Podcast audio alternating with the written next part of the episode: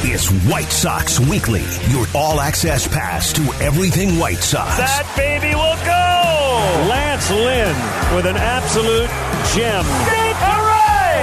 It is gone! It's a no-hitter! Carlos Rodon! What a performance! Now here's your host, Connor McKnight. What is up? And welcome in to White Sox Weekly. It is March. So excited. Can't even speak right. We've got it. Baseball is in the air. We've got the White Sox coming up a little bit later this afternoon. That's why we're early uh, because the White Sox game takes precedent over White Sox Weekly. Two o'clock, two o'clock for Len Kasper and Darren Jackson. 205 first pitch for the White Sox and Rangers coming up right here on ESPN 1000. Sox fans opening day tickets are on sale now. So make sure you're here at Guaranteed Rate Field on April 3rd at 3:10 p.m. to watch your White Sox take on the San Francisco Giants. For more information, visit whitesox.com or call 312 674 1000. A lot to do on the show this morning and only an hour to do it. I'm Connor McKnight, like uh, the big voice said. Charlie Bevins is our producer on the other side. Hi, Charles. How are you, sir? I'm great. It is so sunny here in our State Street studios that I'm about to grab my sunglasses because it is that You bright sh- in here. Well, that between that and your future being as bright as it is, you got to wear shades. Although you're probably too young to know the reference to the to the '80s song. Shoot, I'm probably too young to that actually a- have that reference. Is that a, I wear my sunglasses at night? Is that the? No, it's it's it's literally my future's so bright I gotta wear shades. That's those the lyrics to us. I can't remember who sings it. You know who would know? You know who is a master of '80s prog rock knowledge? Len Kasper, who's our guest on the show at uh, 10:30 this morning. So maybe we ask Len who sings that because I sure shoot not going to look it up uh, in the next 30 minutes. So we'll just ask Len. That feels like a good fix to me, huh, Charlie? Yeah. Well, I mean, the '80s, man. What a decade for uh, sunglasses in music. Oh yeah, no, it was big. Between that and then the whole Billy Joel, you know, wearing glasses all the time for reasons that we probably don't need to discuss on this show. Uh, there was, uh, yeah, there was a whole thing going on. Really was in the 80s. Anyway, we're in the 2020s now, 2023, in fact. The White Sox are getting set to begin their uh, their regular season. Got a handful of games under the belt for Pedro Grifol, the new White Sox manager. The Sox are four and three in spring. Jesse Scholtens uh, is going to start a game today. Martin Perez starts for the Rangers. Haven't seen the expected pitchers, although I, I, I would guess that that'll be out soon here. We'll bring those to you uh, once the intrepid White Sox beat reporters have tweeted such things. I, I really like you know that throughout the course of a spring training you get a couple of uh, you know expected pitchers going to work for the white sox last week uh, when jesse scholtens started sean burke backed him up for two innings and looked really good in his first outing of spring i i was down in camp over the last week or so. And uh, jeff meller was kind enough to fill in on white sox weekly uh, while i was away and calling a couple games both for us here on espn 1000 and on the tv side for nbc sports chicago. Really appreciate them for having me. Um, and I, I just wanted to kind of get caught up on a couple of things I saw at camp that I thought you might find interesting. And of course, anything you've seen so far in spring is fair game for the show this morning. 312 332 3776. That's the phone number 312 332 3776. I, I wanted to start with, with what we did down there as a station. Media Day kind of kicks off spring training for us here at the network. So we go down and rec- we record liners uh, with each and every player. You know, the stuff you'll hear when it's like, hi, I'm Andrew Vaughn, and you're listening to the home of the White Sox. You know, that whole thing. We, we go down and we record those. We get a whole bunch of social media content. Rob Lorenzen, uh, Lorenzo is our, our dude that goes down and shoots all that stuff. We did some uh, some goofy things with a couple of different guys. It was really funny. I think you'll see it pretty soon here. Uh, but we had a couple of funny cuts, a couple of funny takes with Andrew Benintendi, the newest White Sox, uh, in an in an office. We are just kind of hanging out and, and shooting some things. So you'll you'll see all those things soon on our Twitter feed at ESPN White Sox. That's where you can find all of the good stuff there. I was, you know, as this whole thing happens, as the the car wash goes on, and each player kind of comes through and records their thing, and then heads out, and then you get the next guy. Pedro Grifol, the new manager of the White Sox, was I think maybe the fourth or fifth guy that came through our little area to record our things. And I, I thought it was funny and notable that when Pedro got to us, you know, I've spoke with Pedro once or twice at this point, you know, an interview or two after he got named manager. He was, I mean, he took, I've got a piece of paper with the reads. That's what you call them in the biz, with the reads printed out, and I, I hand them to each player or coach or whatever. Um, and they sometimes they look them over, sometimes they sight read them, sometimes they just do one at a time, sometimes they stare at you blankly and are like, "Really, Connor? You you wrote these? These are barely in English." Pedro took them and business, I mean, business like. Up and down the page. Here you go, in and out. Let's move on to the next thing. And the reason I bring that up is because I think that's something. Whether you're reading about it in uh, in in reports from different White Sox beat reporters, or or listening to Jason and Steve and Len and DJ talk about it on broadcasts, Pedro Grifol has had a very like business first kind of approach to his first spring training as a big league manager, as the White Sox manager. And I I very much appreciate that. So instead of you know things starting with questions when when Pedro kind of wraps up practice and speaks to reporters. You know, this is before games start. You have your workouts and you have your pitchers throw and you do your whole thing, and then the, the manager comes to talk to everybody. He kind of just launched into his whole thing about how the day went each and every day that, that I was there leading up to games starting on the Cactus League schedule. He just kind of downloads what happened that day to reporters, two White Sox fans, and lets you know that hey, you know, we got some good work today. and We got to, these things got done well. These things didn't get done well, and we're we're looking to improve some of those things. I also, you know, was was intrigued by something that Pedro said I believe it was just before the first game of Cactus League play. And he was asked, you know, kind of how some of the finer points around the White Sox and defensively, where they're at. And he said, well, we're not where we need to be at, but we will be. We're not where we need to be at, but we will be. And I, I, I think there's something about a first year manager being willing to say those things, being willing to point those things out to a veteran team with a whole bunch of expectations, a team that did not meet those expectations last year, that has had some defensive challenges, um, given the the guys available on the roster in a couple of seasons, given some guys having to you know raise their hand and say, "Don't worry, Skip, I got this. I'll play out of position and and get this done for the team." Given the injuries they've had, I like that Pedro has been able to say those things, point them out, and then kind of in turn expect better, expect improvement from players throughout spring. So hopefully we see that over the last over the next couple of days. I think we have seen um, defensively some impressive things from some guys who are going to be asked to move to some different spots. We'll talk about that in a little bit here later on in the show.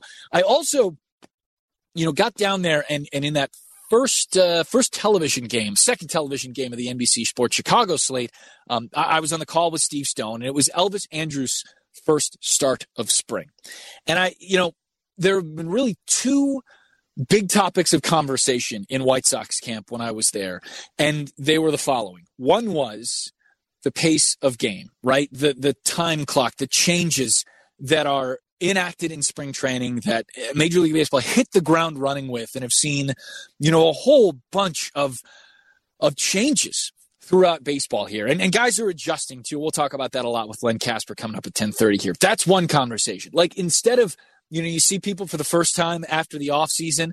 Instead of like greeting people, people are just showing up and going, "Hey, did you see that two-hour and thirty-five minute game in Peoria yesterday?" Or, "Hey, how about that that game where the Cubs and Dodgers walked fifteen and still finished under three hours?" You know, that's that's a whole point of conversation, uh, almost a greeting in spring training over the last couple of weeks. And the other thing that was a real hot topic when I, I got down to, to White Sox camp last week and, and you know since come back and, and heard some conversation around it was was the conversation centered around the late signing of Elvis Andrus.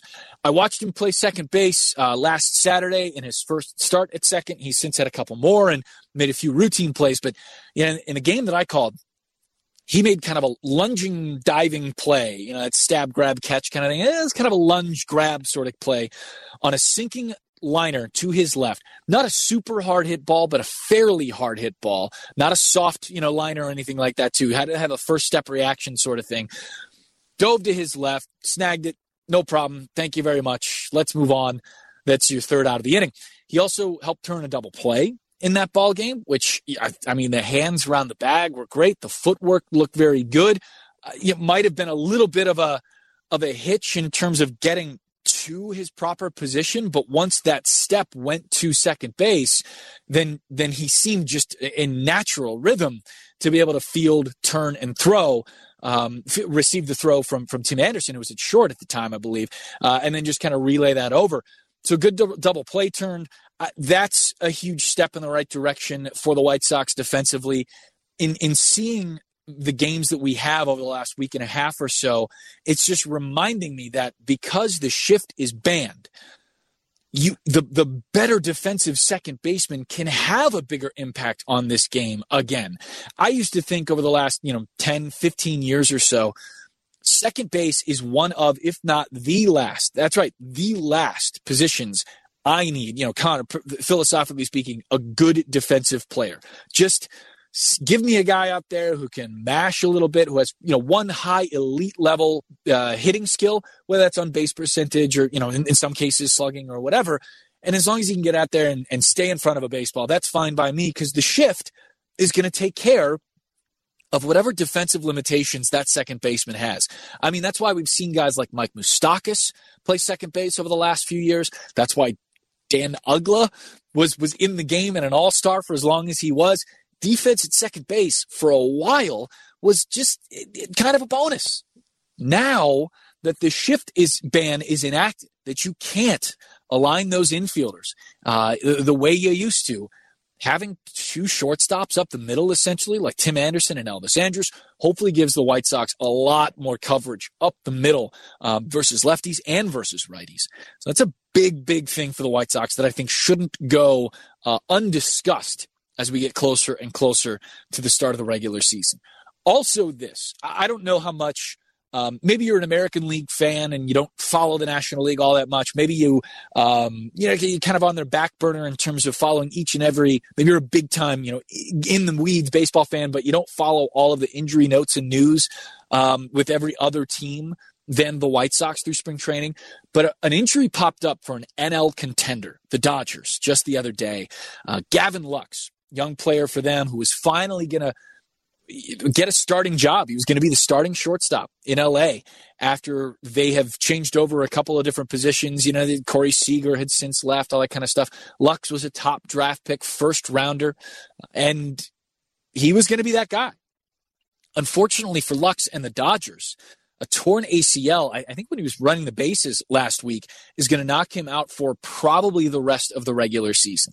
And the reason, if you're thinking, why are we talking about this now? It's because we were just talking about Elvis Andrus and all the good things I think he can do for the White Sox this year that, that might not include whatever he gets done at the plate. However, it really felt up until the point that the White Sox locked up Elvis Andrus for the one year, $3 million deal that that marketplace for Elvis – was kind of going to be a wait to see what happens at shortstop for some other teams. And perhaps that's going to either up the marketplace or up the asking dollar for Elvis Andrus, and you're going to have to pay a little bit more uh, in order to take him away from that starting shortstop position now with whatever.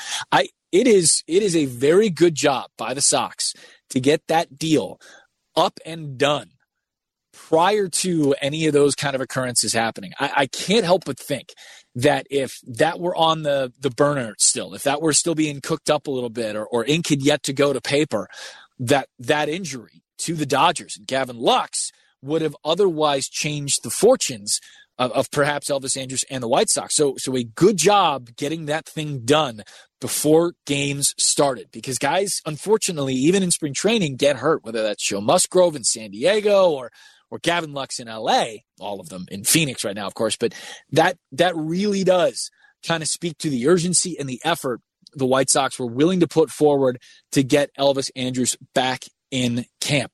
And we've seen the effects that he was able to bring to the White Sox lineup last year. Hopefully, those same kind of effects are in play in 2023. A lot more to come here on White Sox Weekly. Len Kasper is our guest coming up at 10:30. Want to talk more about what we've seen so far with the rules changes. I actually called a couple of games. I'll tell you how it feels to be behind the microphone while this game is going on, a completely different game than it has been the last, oh, I don't know, 100 years or so. That's coming up when we come back. Also, White Sox fans, a White Sox 10 game ticket plan gives you the ultimate flexibility. So pick games based on your schedule and your budget. Don't miss any of the action in 2023. For more information, visit whitesox.com slash ticket plans or call 312-674-1000. I'm Connor McKnight. This is White Sox Weekly on ESPN 1000. Follow Chicago's Home for Sports on Twitter at ESPN 1000. Welcome to White Sox Weekly on ESPN 1000. 1000. The one two to Vaughn, and he hits a high drive out in the left. It's way back there and gone. A three run homer for Andrew Vaughn.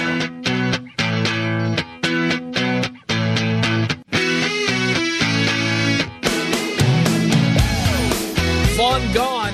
Three run shot. Len Kasper on the call. You heard it here on the ESPN 1000 Hard Rock Casino White Sox Network. I'm Connor McKnight. This is White Sox Weekly, and Sox fans, start planning your group outing to the ballpark. We have party areas of all sizes that could be perfect for you and your group.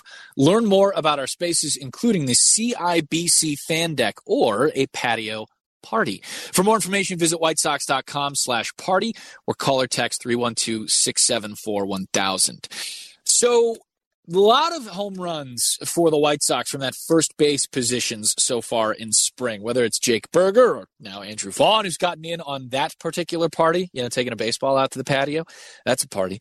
Uh, it's, it's kind of been their, their producer spot so far. And that's a good thing. We'll talk a little bit more about Andrew Vaughn and Jake Burger in a bit. But before the break, I told you that I, I kind of wanted to walk through a little bit of, of what it felt like to, to call a game with our, with the new pitch clock in place. I, I did a little bit of a game on radio with Len, and I was uh, asked to sit in with Steve Stone on television uh, a couple of days after that. It is I, if you if you haven't sat down and watched a whole game yet, if you have just been consuming the highlights, yeah, it's been training. I get it, no big deal. Then you're in for something. I mean, you you really are. This game is so fast now, and I, and I mean that I think in a good way. I, I think a lot of the dead time has been pulled out of this game and action has been thrown in. I think White Sox fans who watched Mark Buehrle, as long as you did can understand that when a pitcher is working quickly, there there seems to be, and not everybody in the lineup, the opposing lineup, but some guys, and depending on the rhythm that Buehrle would get into, you could tell that a hitter would let it loose, would swing at a pitch he didn't want to swing at, or, or give kind of a half-hearted effort to a strike that was you know kind of there in the shadow zone or whatever, just because Buehrle was working quick and the batter felt rushed. And when you feel rushed, you feel like you have to swing. And that influences, in a lot of cases, bad contact. So I think we've seen a little bit of that so far in spring too, with not just with the White Sox, but kind of across the league. And I, I think that's reinforced the ball in play or kind of propped up ball in play. I also think that even though, and I've talked about this on, on broadcasts before, I know DJ has as well, he and I aren't a huge fan of the shift ban from like a, a, philosophical point of view. We'd have rather not done that this season at the very least, but it's there. So those are the rules you play with. I think with that increased ball in play, you have seen some hits that wouldn't have been hits otherwise because of that ban of the shift. So you're getting more runners on, more action. I think whether you look at, you know, a lot of people have done this reporting, uh, whether it's uh, Keith Law, uh, not Keith Law, Jayson Stark with The Athletic or um, Jeff Passan of ESPN or our own Jesse Rogers. They've kind of written this out. The offense, the, the league wide numbers in both Grapefruit and Cactus League so far, pretty much on pace with where they've been in spring trainings prior. The pitch clock violations, something like two every other game or, you know one every other game i guess 1.64 something like that 1.73 per game. So you know you kind of you do at your eh, not that many not that many that we've seen. Certainly early on we saw a lot of them. And then the red sox and braves i think had one that uh, you know the bases were everybody made a big deal this. It was the first day of spring training maybe second day because the, the, padres played one game early on and manny machado made a pitch violation. But they, with the bases loaded in a tie ball game and two outs in the ninth, They have that pitch violation. It was on the batter, and the game ends in a 9 9 tie. I, yeah, you're going to see some of those. And I, it'll suck. I, let's be honest about it. If it if it happens in a regular season game and a pitch violation, whether it's on the pitcher or on the batter, influences the decision, right? Scores a run or or what have you, sets up a situation that wouldn't have otherwise existed. Eh, eh, it won't be fun. But I think we'll get used to it. And I think more importantly, what's being proven on the field is that pitchers are getting used to it and and slowly, uh, not even slowly, are, are pretty quickly adapting to it. I think it'll be very present if you go to the ballpark when you go to Guaranteed Rate Field this season, because I think you should. It's a great time. You'll feel it in the seats. I think you'll you'll understand that you know maybe maybe having somebody bring you your food, you know, kind of having that convenience uh, of of somebody bringing you your food in the good seats, maybe in the 108. That's a good place to be because uh, if you stand up and head out, you, you may miss something fun. And that's a good thing to have in this game. You want, I think, fans to to know that something cool is coming quick because that's what these rule changes have been all about. I also think too, um, and, and, it makes it, it surprises me very little that one of the guys, one of the pitchers that has been kind of pushing some of the game theory forward in spring training has been Max Scherzer. I don't know if you saw, but just the other day, Scherzer was up on the mound, batter in the box, with a runner on. I think he was on first base. Eh, the score and situation doesn't matter so much, but that there's a runner on kind of matters here. Scherzer goes into a long hold, right? Waits and waits and waits. Then the batter steps out. Now remember, with these new rules, the batter has just one chance to step out of the box in any given at bat. So Scherzer after the batter steps out, all he does is step briefly off the mound, then back off the rubber, I should say, and then back on, and is set, ready to throw before the batter even steps back into the box. So the batter, knowing that Scherzer, like this, listen, as soon as I step back in here, he's coming home. I got to get ready. Sure enough, lead leg goes in, Scherzer's in his motion, pitch comes home, and it's a weak ground out because he almost without almost without any time at all into the box pitch coming. That's kind of the way that Scherzer has has kind of played this thing out. Now, what's what's really interesting about that play in particular is that they called Scherzer for a mound violation because the batter was able to take it down so far. So we've got back and forth and back and forth happening. But there is no doubt in my mind that pitchers are be, are, going to begin to exploit this clock uh, as much as possible. Because as, as as much as we feel like the burden is now on the pitcher with this clock running there are opportunities for pitchers as well to kind of game this thing out. And i think that'll be fun to see. One of the guys who's seen quite a bit of it so far and talked a lot with you about these rules changes and how he's felt about them is len kasper He's the voice of the White Sox here on ESPN 1000. He is our guest next on White Sox Weekly. This is Chicago's home for sports. On app. The ESPN Chicago app. In HD. FM 100.3 HD2. And of course on AM. ESPN 1000. This is White Sox Weekly. 2 0 offer hit in the air out of the deep left center. And it is gone. Wow. He got it up into the wind and it kept on carrying. Grandal two for two. His first home run of the spring. That, of course, the voice of Len Kasper, the voice of the Chicago White Sox, here on the ESPN 1000 Hard Rock Casino White Sox Network. I'm Connor McKnight. You're listening to White Sox Weekly. And starting at six tickets per game, you can cheer on the White Sox from the comfort of your own private suite. The Suite Flex plan allows you to select the games you want to attend multiple options available. For more information, visit whitesox.com slash suite flex or call or text 312-674-1000. Our guest is that same Len Kasper. Len, you just heard Stevie Wonder's Superstition coming back, or at least I, I hope you did. I assume as a bass player, you figured out the superstition lick pretty early on in your career?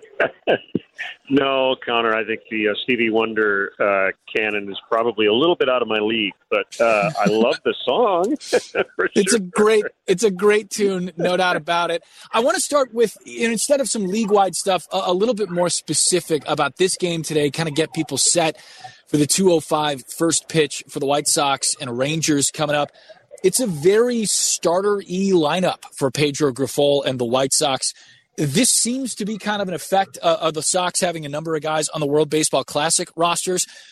Point out a couple of starters that you've seen, you know, flash you some things that you wanted to see so far early on in spring. Well, you, you had the highlight uh, coming in, and uh, I. It's funny, you know. I have to remind myself of where we are in Arizona, and Grandal did get a hold of it, but uh, the ball just flies here, and he has looked very impressive. Uh, his legs look fresh. Uh, he's never going to be a fast base runner, um, but it was painful to watch him last year, as you know. And uh, most White Sox fans know the story of him remaining in Chicago to really work hard to try to get back to 100 percent. Um, I, I think I think Yaz has been absolutely terrific here early on. Uh, and I'm going to go off the board a little bit. Um, you know, you mentioned starting type guys, but uh, I'll go with Jake Burger. And I, I don't know uh, if there's a spot on the roster on opening day for Jake, but he's made the, the switch to the other side of the infield, playing a lot of first base now. He's got a couple of home runs. He hit a, a foul home run yesterday that probably went about 470 feet. Uh, at the very least, you know, he's a depth piece. And as we know, with injuries, guys will get opportunities. And I think Jake has uh, really uh, gotten off to a good start here over the first week plus of the season.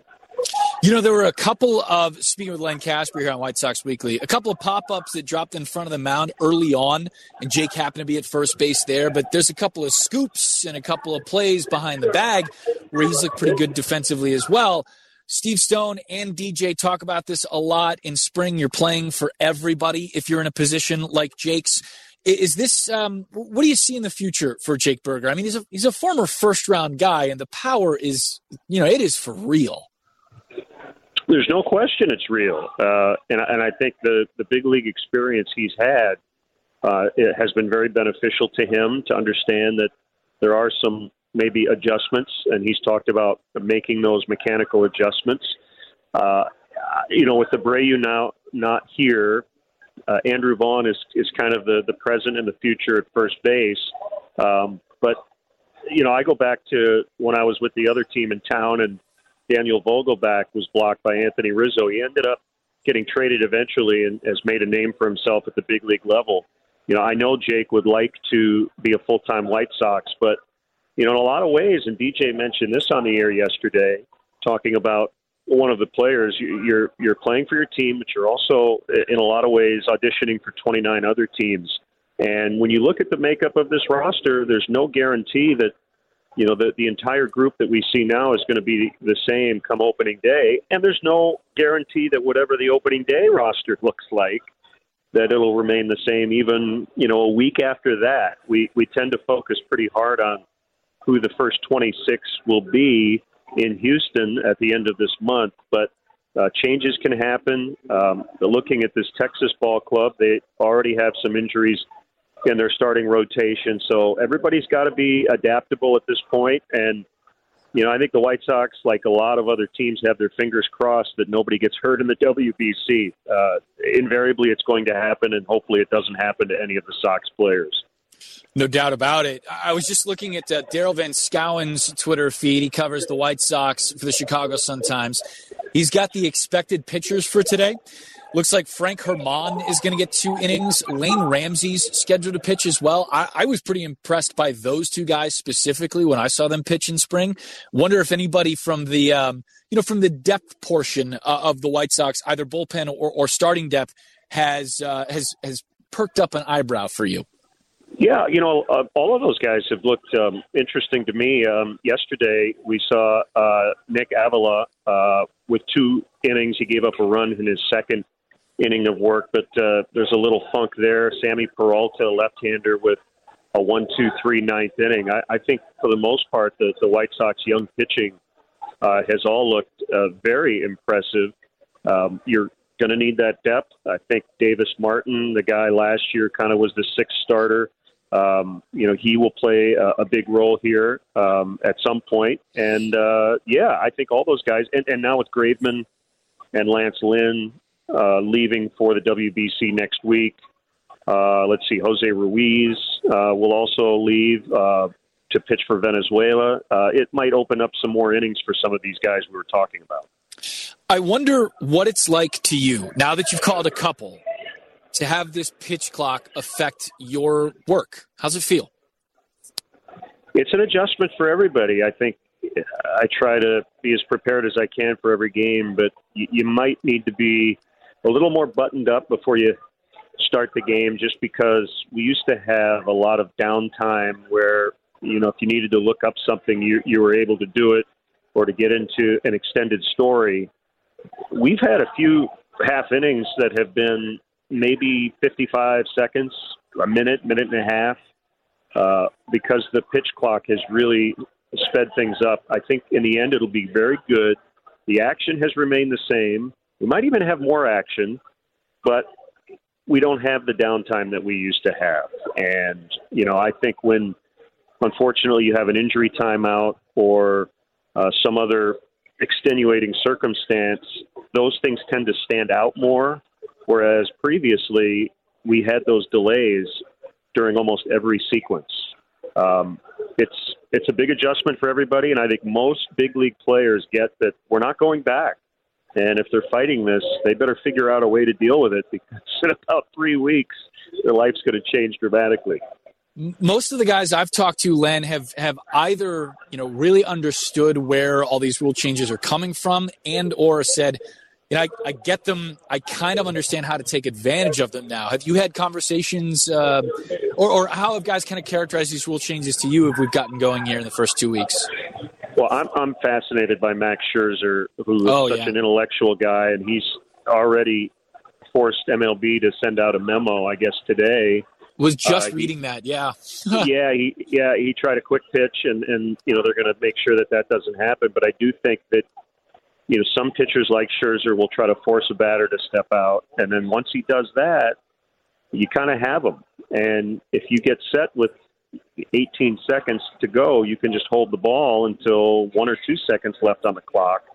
Uh, I know you talked to Davis Martin about that very thing about you know understanding that the clock actually gives you more time than you probably think you have. And right now, guys are overcompensating, and that's natural because you don't want to get dinged. Um, but I do think pitchers will start to push that limit a little bit, and you know, a 230 might end up being a 235 or 240. But uh, again, I think that the overarching theme here is that baseball, to get back to the game that at least I grew up loving, uh, needed to make some fundamental changes and legislate it from day one. What do you make of Oscar Colas? He's one guy we haven't talked about yet, and I think has kind of gone. Yeah, a lot of expectations on him coming into spring. Of course, uh, you know we've we've seen some of the skill set for sure. Yeah, I haven't seen a ton of him, but you know, he stole a base yesterday, uh, picked up his first extra base hit. I'd like to see him a little bit more uh, in right field, but he's looked the part. You know, he looks comfortable. Uh, when you get into these spring training games, it's interesting. Guys from the minor leagues stand out, and well, I guess there are three different ways, right? One is they just look like they belong. Uh, one is they look overmatched, and one other is they look way better than every other kid. Uh, Colas, I guess, is kind of that. He looks like he belongs and has a chance to kind of be, oh my, special. Uh, so I, I would hope that he's not too worried about the roster and where he's going to be on opening day, and just goes out and continues to do his thing. He's in the lineup today, uh, playing right field. You know, Gavin Sheets has been really good too, and I think these are the motivators, right? When you read all the headlines that this kid's coming in to maybe quote take your job, uh, I think Gavin's had a nice spring as well, and I think it's going to make any of those uh, decisions toward the end of this camp very difficult. I think one of the things we may see, or a couple of guys rather, that might be affected the most in terms of playing time once the White Sox send their uh, WBC players out to their respective rosters, might be Romy Gonzalez. You know, whether that's playing a little up the middle or getting into the corner outfield spots, he may have to show. I mean, like, listen, if he's going to make the team, it'll probably be because he's shown himself able to cover all of those defensive spots. Yeah. That's right. Yes, and you know they have Leury, who is a switch hitter, who can play everywhere, including shortstop. You feel good about Elvis Andrus because now you've got two shortstops kind of in your starting lineup, so you're set there. Uh, and Romy just roaming roaming around the outfield, and we know he can play all the infield spots. Hanser Alberto also has been excellent. He had a really good day defensively yesterday. Um, I think that type of profile decision is is not going to be an easy one, and it's it's a really good problem to have that you feel like you have a lot of versatility on your bench. Uh, Billy Hamilton, Victor Reyes, Jake Marisnick, you know, they've got a lot of outfield depth in camp right now, but I do think that super utility type spot, uh, you can never have enough of those guys, and it's very possible you could see two of those guys on the bench. Len, appreciate it as always. Great talking with you. White Sox fans can hear you on the call starting at 2 o'clock right here on ESPN 1000. Thanks, and we'll see you soon. Sounds good, Connor. Can't wait to see you back out here. You got it. That is Len Kasper, the voice of the White Sox, right here on the Hard Rock Casino White Sox Network. White Sox fans, you can join us in supporting Liam Hendriks during his fight against non Hodgkin lymphoma and purchase a closeout cancer t shirt. Fans can also donate a shirt to an individual fighting cancer in Liam's honor. All proceeds will benefit the Lymphoma Research Foundation. Visit whitesox.com slash team Liam. That's whitesox.com slash team Liam to order a limited edition t-shirt. We'll cover some of the things Len talked about there and also talk a bit more about some of the roster changes that might be coming for the White Sox in 2023. Sure, it's early in spring, uh, but that doesn't mean we can't think a little bit about opening day, does it? I'm Connor McKnight. This is White Sox Weekly on ESPN 1000. We are talking White Sox. This is White Sox Weekly. If you missed the show, we put the podcast up on the ESPN Chicago app. So listen on your time. White, White Sox, Sox Weekly. Weekly, ESPN Chicago, Chicago's home for sports. The pitch. Tim hits a grounder to short. Backhanded pick by Newman. And the throw is either late or it pulled Pinder off the bag. Either way, Tim is safe and a run scores. It's 2 0.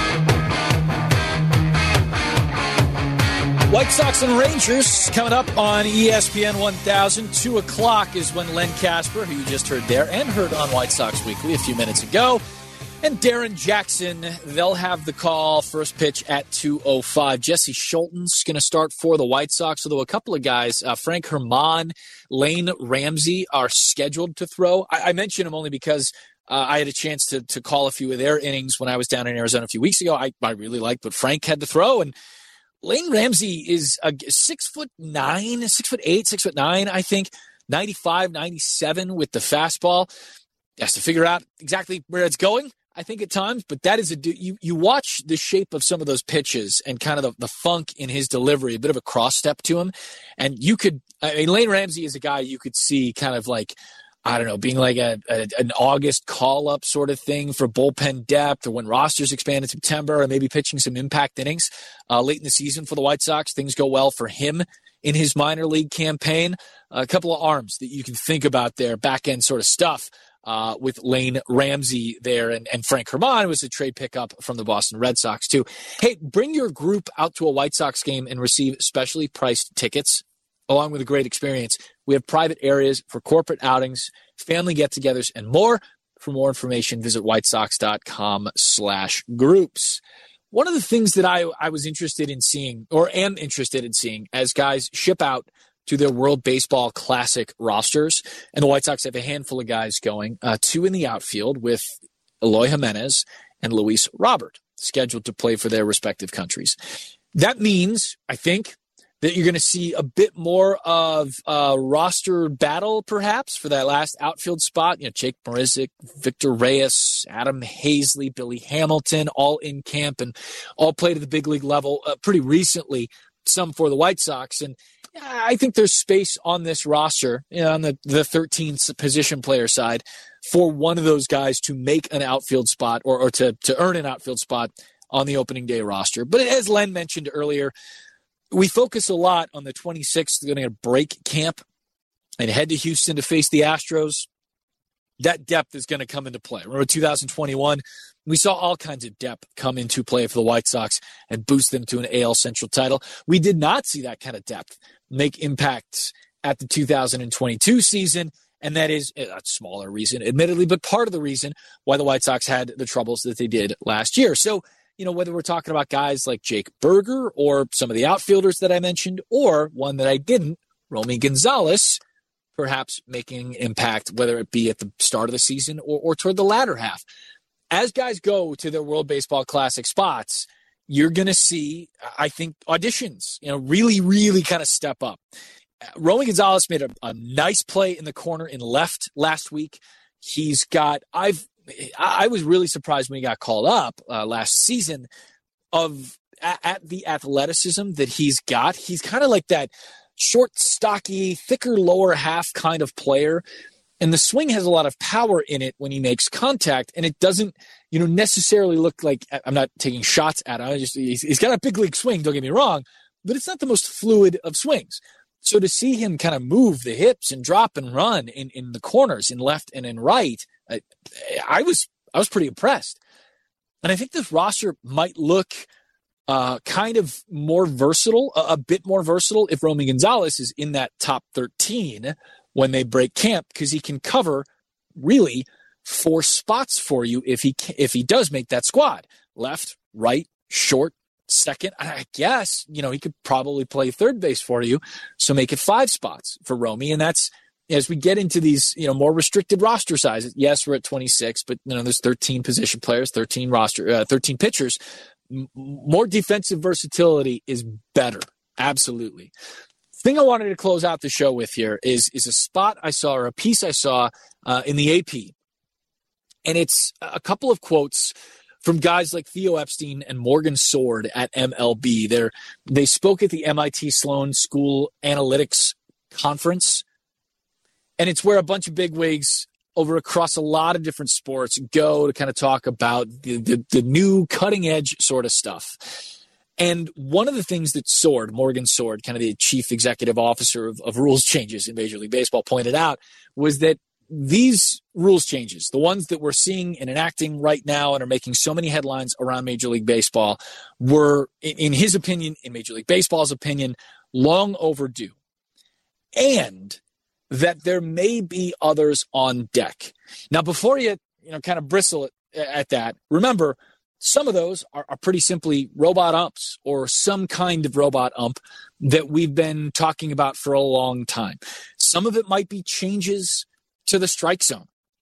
And in this piece by the Associated Press, one of them is a, a change to the strike zone shape, not a rectangle, but instead an octagon that would make pitches at the corners, you know, top right, top left, bottom right, bottom left, a little bit easier to lay off because they wouldn't be strikes and they're really tough to hit. It's most of these rules about putting more offense in the game while regulating game size or a game uh, length with the pitch clock that's in play already. I, I mention this because these rules have been such a big conversation to start spring, and they will be an even bigger conversation when the games matter at the start of the regular season. And I think it's kind of important to take a look at what's coming too. You can catch the biggest matchups at the best value for the 2023 season. Enjoy flexible payment plans, a ticket exchange program, and more. For more information, visit whitesox.com slash ticket plans or call or text 312 674 1000. That's going to do it for us here on White Sox Weekly. Peggy and Dion are next, so don't go anywhere. White Sox baseball is coming your way at 2 o'clock. It's the Sox and Rangers. Len and DJ have the call first pitch at 2.05. Big thanks to Len Kasper. He was our guest today. Thanks to our producer, Charlie Bevins. Sox fans, catch the action from the Private Diamond Suite this season. Host your closest friends and family with customizable food and beverage options. For more information, visit whitesox.com slash suites or call or text 312 674 1000. More of the finest sports talk coming up. Peggy and Dion are on the way. I'm Connor. This is ESPN 1000.